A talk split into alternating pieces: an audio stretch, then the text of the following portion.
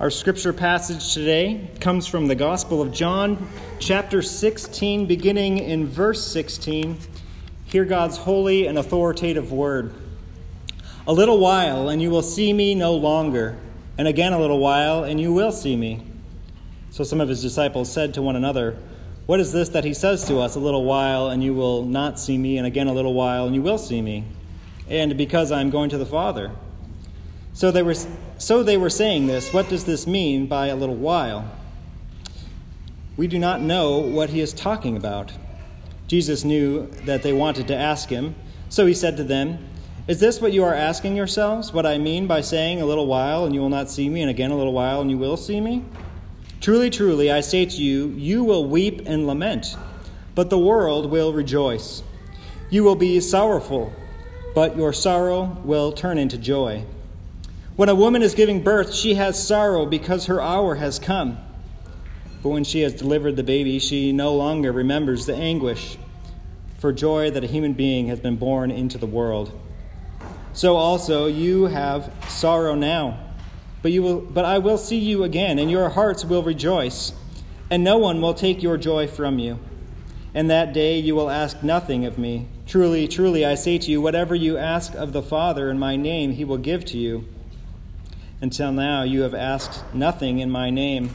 Ask and you will receive, that your joy may be full.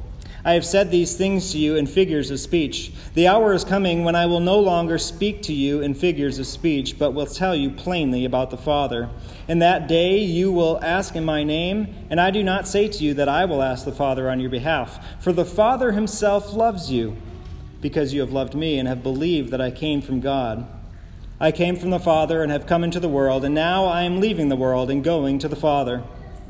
His disciples said, "Ah, now you are speaking plainly and not using figurative, figurative speech. Now we know that you know all things and do not need anyone to question you. This is why we believe that you came from God." Jesus answered them, "Do you now believe? Behold, the hour is coming. Indeed, it has come, when you will be scattered, each to his own home, and will leave me alone. Yet I am not alone, for the Father is with me. I have said these things to you, that in me you may have peace. In the world you will have tribulation, but take heart, I have overcome the world." The grass withers and the flower fades. Amen. You may be seated.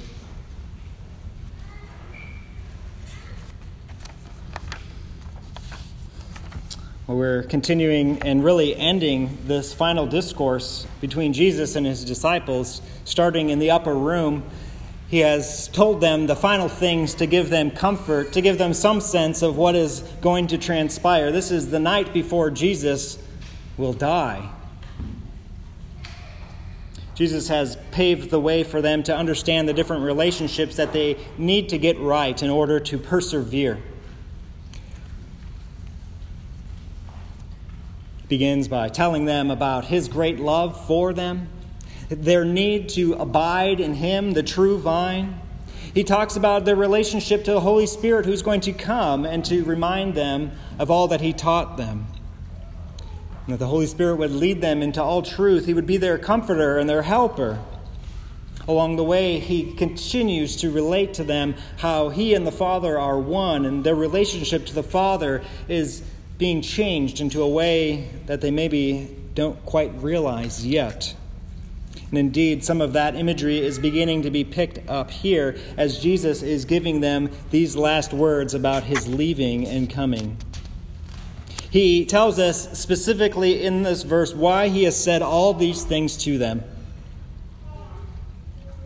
He tells us in verse thirty-three, "I have said these things to you," not just these things, but all of the things in the upper room, "that in me you may have peace." Jesus has told these things to them. He is telling these things to us that we might have peace. Another theme that comes along with this idea of peace is joy. If you haven't noticed, in most of these accounts, uh, there's this unexpected joy, that our joy might be full, that the Holy Spirit brings joy. Here we see sorrow being turned into joy, hearts rejoicing when they see him again.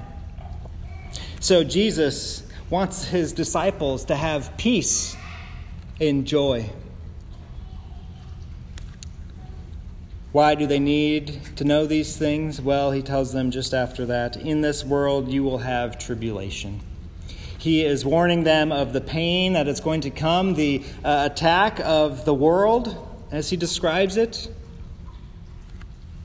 But that if they are in him, they can find peace and joy. This passage, many of the passages we've read over the past few weeks have uh, alluded to this uh, this idea that whatever we ask in Jesus' name, the Father will do. This uh, promise of joy and peace, these are some of the verses that are the most perverted in our day. You may have heard of this term, the prosperity gospel, and at its highest uh, element, it is that God is going to give you riches beyond your wildest dreams. Prosperity gospel preachers might drive very fancy cars, even have a jet, wear expensive clothing. It's pretty easy to see the flaws in their message, but there is a much more subtle version of the prosperity gospel that is prevalent and many, many more churches. And that is this, that God has primarily promised his people happiness, self-fulfillment, joy, and peace in our earthly lives. Jesus came to make your life better. And yet, as we look at the context of which Jesus is speaking these words, he is warning them about the uncomfortable, painful persecution that is about to befall them. And even in Jesus' own next twenty-four hours, the things that he will suffer. And so it can be tempting for us to think about Jesus giving us peace and joy and think about those things in a temporal, earthly sense. That to be full of joy is to be well cared for, successful, happy. But the joy that Jesus brings, the peace that Jesus promises, is far greater. And the pain and the sorrow that the disciples will experience, the pain and the sorrow that all of God's people have experienced, is merely temporary. As we look at the beginning of this passage, there are this so many times over and over again, this little while. In a little while you'll see me, and then a little while longer you will not see me, and then you'll see me again, and, and they don't understand this little while. It's almost like they say little while just too many times to keep it all together. And so what is Jesus preparing his disciples for here? There's a, a little bit of a conversation in the commenta- commentators about this, about is he talking about coming again and the end of the age?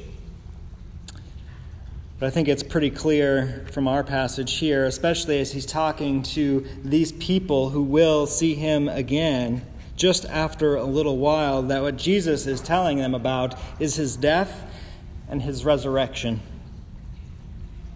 A little while and you will see me no longer. Jesus is going to be taken from them. He will be put to death and they will no longer see him. Temporary pain and sorrow will follow. Jesus says, "Truly, truly, I say to you, you will weep and lament, and the world will rejoice."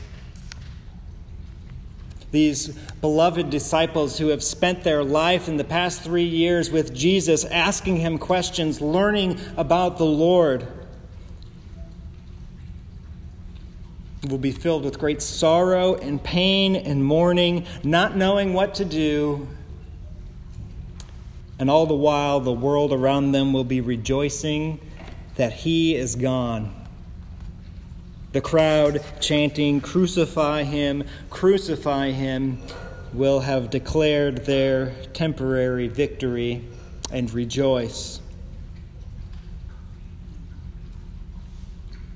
Jesus goes on to tell them towards the end of our passage that they will be scattered, each one to his own home, and they will leave Jesus alone.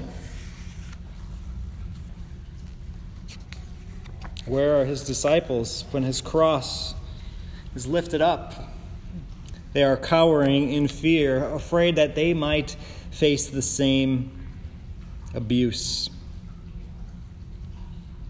But this pain, this sorrow, this mourning, it is only temporary. Jesus gives us this imagery of a woman who is giving birth. When a woman is giving birth, she has sorrow because her her hour has come. I don't know if you are a mother or father. If you can remember having a child, it is a terrifying experience.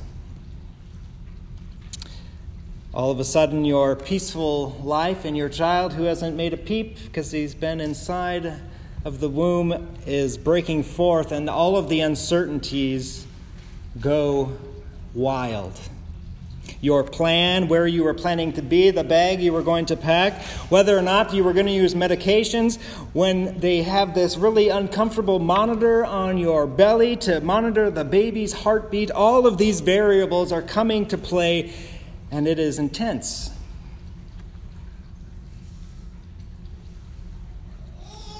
It's a life or death situation oftentimes, and it can be quite scary. Indeed, very painful. But when the mother has delivered the baby, she no longer remembers the anguish for joy that a human being has been born into the world.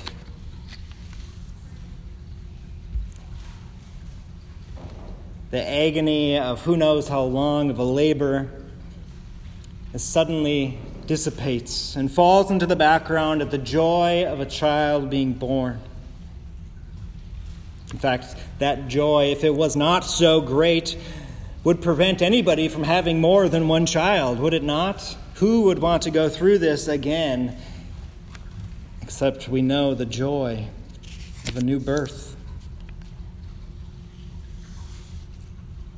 So it is for what is going to transpire here. There is going to be sorrow and pain, uncertainty to come. Indeed, as Jesus speaks these words, we think about what, he, what we're told in Hebrews chapter twelve. It says, "Looking to Jesus, the founder and perfecter of our faith, who for the joy that was set before him, endured the cross, bearing, despising its shame, and is seated at the right hand of the throne of God. Consider him who endured from sinners such hostility against himself, so that you may not grow weary or faint-hearted.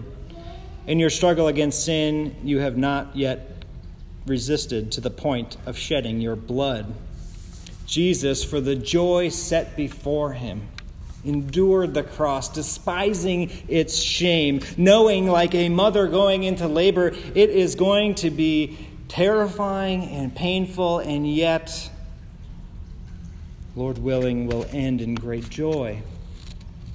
And Jesus, knowing full well, as we will see in the chapter ahead of us, the great pain and sorrow that he will endure, he is able to go, because he knows the joy that it will bring.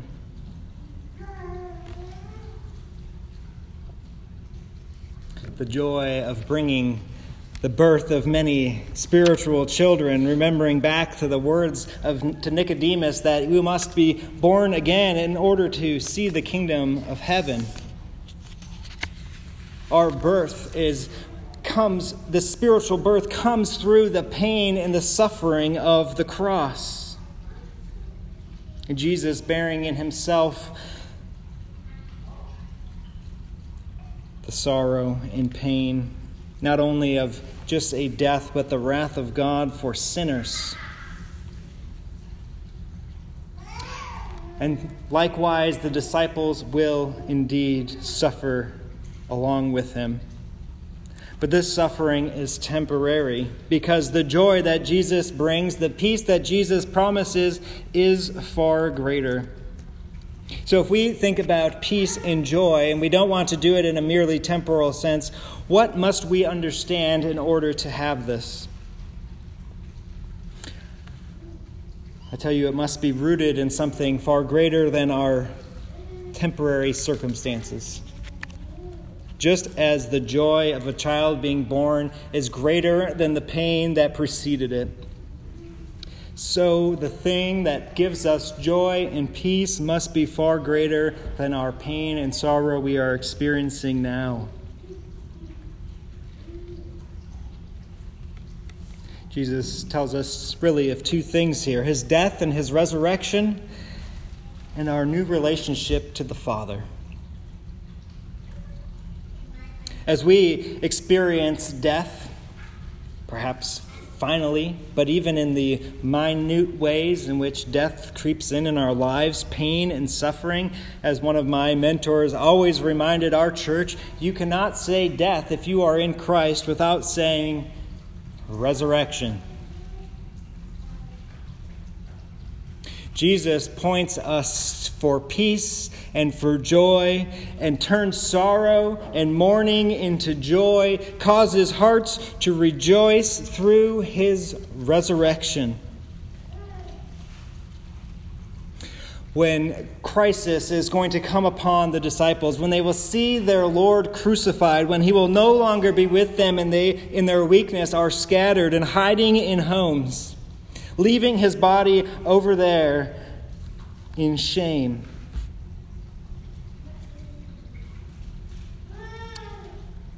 The act that changes everything is his resurrection. When they see him again, when he proves to them in the most fulfilled sense of who he truly is and the power that he wields, that even death itself cannot conquer him. As we struggle in our lives, as we experience similar temptations to doubt and to hide, when we are overcome by our surroundings, when we don't have earthly peace and joy, the promise that we have is rooted in Jesus' resurrection. The promise of the resurrection, the evidence of the resurrection, is where we must place our hope. But the resurrection is what has ushered into us this greater age, this age of the new covenant, of the Spirit coming out. Remember, we've talked about the relationship to Jesus, the relationship to the Spirit, the relationship to the Father, the interworkings of how God is bringing about the consummation where Christ would die for his people and that the Spirit would be poured out. He says, the hour is coming, and in that day we will you will ask in my name, and I do not say that I will ask my Father on your behalf. Sometimes we think about the way in which the hierarchy of our prayer and our access to God, and we often think that uh, we pray to the Father uh, by the Spirit in the name of Jesus. And that's a good way to think about it. We pray to the Father, and we can only do that because Jesus has made a way, and our prayers are lifted up by the power of the Holy Spirit. And Jesus is indeed our intercessor. As we confess our sins, we have confidence that we have forgiveness because Jesus is our high priest standing before God, interceding on our behalf. But what Jesus reveals to us here is it's not quite that simple. It's not as if we are one or two steps removed from the Father. No, he says, you will ask in my name, and it's not like I'm going to get the card and pass it on to the Father, but the Father himself loves you.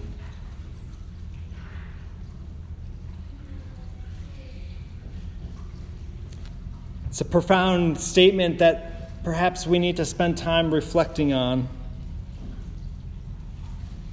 the promise that the Father loves you. We often don't think of God as one who loves, not as our primary category. We think of him as the Almighty, the ruler and reigning king over the earth, right? The one who is so holy and high and lifted up. But in Christ, he shows us his love. For God so loved the world that he sent his one and only Son. The Father has paid the price for us to be freely loved by sending his Son, by raising him from the dead and giving us his Spirit. We don't just have a backdoor entrance into God's presence. God the Father loves you. The, the language here, as it's originally written down, is, is emphatic. Himself, the Father, he loves you. He loves you himself. And so we have peace and joy because we have access to the Father. Jesus says, in this world we will have tribulation, but take heart.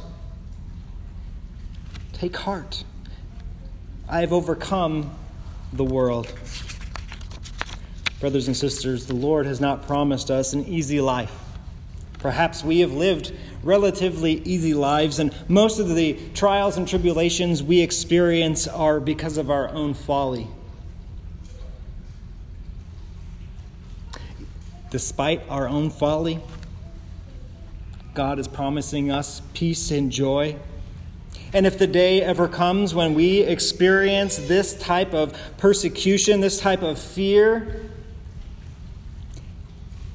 our peace and joy will not be tied to the peace and joy that surrounds us in our world. Instead, it will be rooted in the promise that we find in Jesus' resurrection. Our access to the Father, knowing that we are in him, the one who has overcome the world. This imagery of joy is throughout the New Testament as many letters are sent out. Romans chapter fourteen, for the kingdom of God is not a matter of eating and drinking, but of righteousness and peace and joy in the Holy Spirit.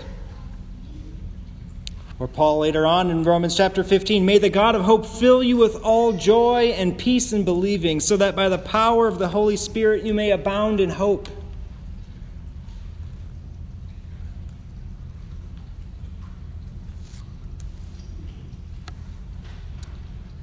Perhaps most applicable to us, First Peter chapter one. Though you have not seen him, though we did not see the resurrected Jesus Christ, you love him. Though you do not now see him, you believe in him and rejoice with joy that is inexpressible and filled with glory, obtaining the outcome of your faith, the salvation of your souls.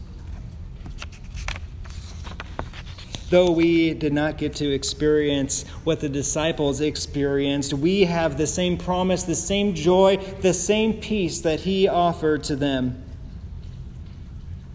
The same hope of the resurrection.